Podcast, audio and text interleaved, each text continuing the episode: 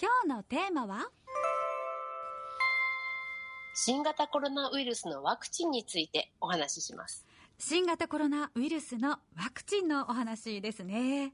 はい。はい。先週はね、あの、札幌はこの1ヶ月が勝負。ね、必勝法の2つの軸のうちの1つは会食しないことという話をメインでしましたけど、はい。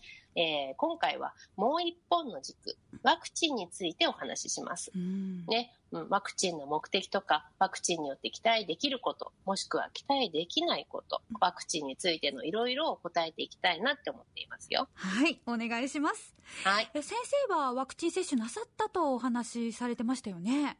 はい。5月に接種してもらいました。怖くなかったでしょうか？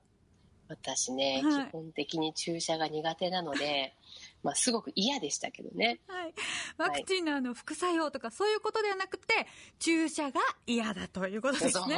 ですね。私を知る方はみんな知ってるんですけど、はい本当にね、自分がやられる側に立つのは苦手なんですよいね。やーもう以前もねあのおっしゃってましたよね、うんまあ、でもその怖さ以外の心配っていうのはなかったんでしょうか？副反応とかアナフィラキシーショックとかが話題になっていますがはい。今日はね、そのあたりをお話ししていこうと思います。おうん。ワクチンに限らず、すべての薬剤、お薬にはリスクが伴うものなので、いつもそのリスクと利益、ね、いいことを天秤にかけて判断しなければならないわけですね。なるほど東子先生の天秤には毎回痛いの怖いが反対側に乗るわけですね そうそう。本当にお恥ずかしながらその通りですけど、まあ、ただ、今回の新型コロナウイルスのワクチンについては、私は医療者は受けるべきだっていう立場でおりますので、うん。その天秤はね、私の怖いを大きくバーンと跳ね飛ばして有益の方にガッと傾くわけです。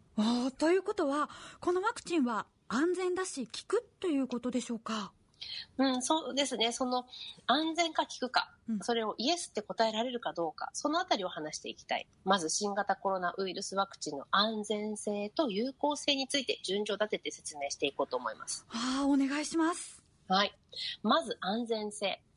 新しいワクチンなので何が起こるかわからないっていう漠然とした不安ないですか？あそれはねやっぱりありますよね。こうすごい研究がなされて開発されたといえど、人類が経験したことのない薬を体に入れるって思うとちょっとやっぱり怖いなと思いますね、そうですよね。世界人類、誰も受けたことがないものだっていう意味での、わからないっていう意味でのね、不確定要素。これは確かにありますよ。あほらもうもうそれだけで怖いですもん ね、言葉がね。ただ、あの、ワクチンのね、成り立ちを考えると、実はそこまで恐るるに足らずっていうふうに思うんですよ。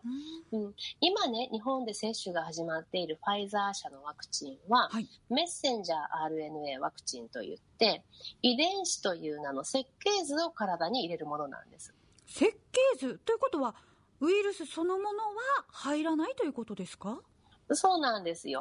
で、これまでのね、インフルエンザワクチンとかは、不活化ワクチンといって、ウイルスの本体、ね、ウイルスさんの本体を加工して毒性をなくしたものを体内に入れることで免疫さんに頑張ってもらうっていう理屈だったんですね。おいわば、もともと敵だったけど、今はもう牙が抜けた相手を体に招き入れて連兵するみたいなイメージですよ。ああ敵の攻撃性を抜いて仲間に取り込んで、敵の特性を身につけちゃうみたいな感じですか？そうそうそう敵の特性を身につけるっていうかそのその敵を相手にはい。もうめっちゃ連兵して、はいあの兵力を鍛えるみたいな感じね、へっていうのがこれまでのあのワクチンなんですよ。で今回のメッセンジャー RNA ワクチンはウイルスの本体は一切入ってないんですよ。うんでウイルスの顔つきを記憶した人が体に入ってきて、うん人相書きを書いてくれるみたいな。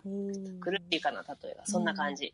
うんその人相書きを見て、この顔にピンと来たら襲いかかれみたいな訓練するっていう感じ。へえこの顔つきに注意という看板を立てて回ってくれるおまわりさんを配備するみたいな感じですね。もう山本さんの方が上手だっえた。そんなことないです、そんなことないです。え、じゃあですよ。あのうん、ワクチンを打ったおかげで、そのウイルスに間違って感染しちゃったりということはないんですね。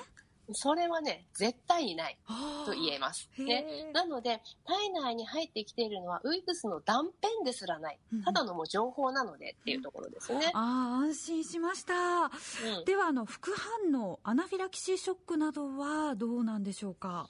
はい。あの、副反応は、打った場所の痛みとか、あとは頭痛、倦怠感、発熱などが報告されているようですけれど、これまでに特に重大なものの頻度が多く見受けられるっていうことはないみたいです。あ、そうなんですね。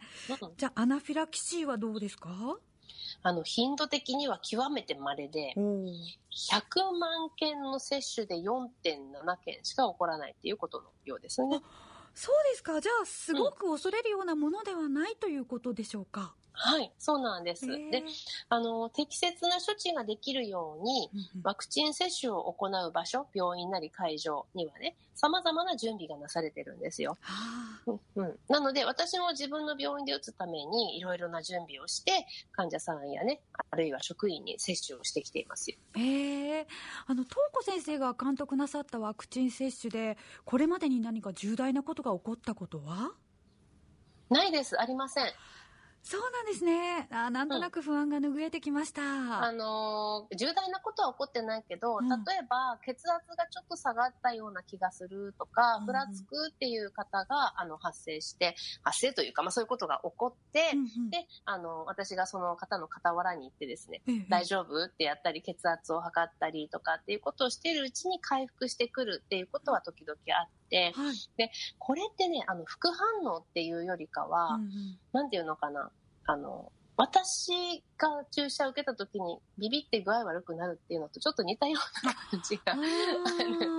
精神的な面っていう意味でも、うん、まあ不安がちょっと体に出てきちゃったりっていうそうなんですよね。で、この副反応の統計っていうのが、うん、実は、うんと、副反応をワクチンで起こした人と、もしくはワクチンじゃなくてただの水を打ったけれども副反応みたいなものを起こした人がいるかどうかっていうことを比較した試験があるんですけど、これね、ただの水打たれても結構起こるですよ。そうなんですね。そうそうそう。なので、私、結構ね、あの、ワクチンを、あの、打つときに、うん、えっと、皆さんがビビらないように、ホワイトボードで講義みたいのをやって説明したりすることあります。あそうなんですね。やっぱ心の安心っていうのも、とっても大事になってくるんですね。そうそうそう。じゃああんまり身構えて皆さん打たない方が、いいよっていう感じなんですね。そういうことです。なるほど。はい、ではですね、新型コロナ、あのウイルスのワクチン、有効性について伺いたいんですが、そちらはどうでしょうか、はいまず、従来株、変異してないやつね、うん、に対しては、とんでもなく有効っていうことのようですよ。うん。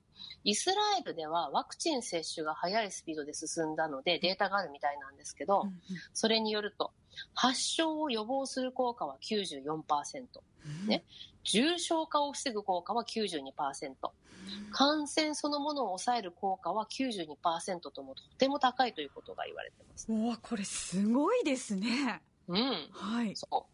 ただ、変異株についての効果はまだ分かってないです。あうん、今のワクチンでいくつかの変異ウイルスをね、中和するっていうことは報告されてますけど、うんうん、それが果たして実社会でどのようなね、流行を抑制する効果があるかは不明なんです。あワクチンが万全の対策とは言えないということなんですね。残念ですが。そうなんです。ただ、今お話ししたワクチンは個人に対する効果なんですね。うんうんうん、流行っていう観点で効果を考えたときに、集団に対する効果を考える必要があります。集団に対する効果と言いますと？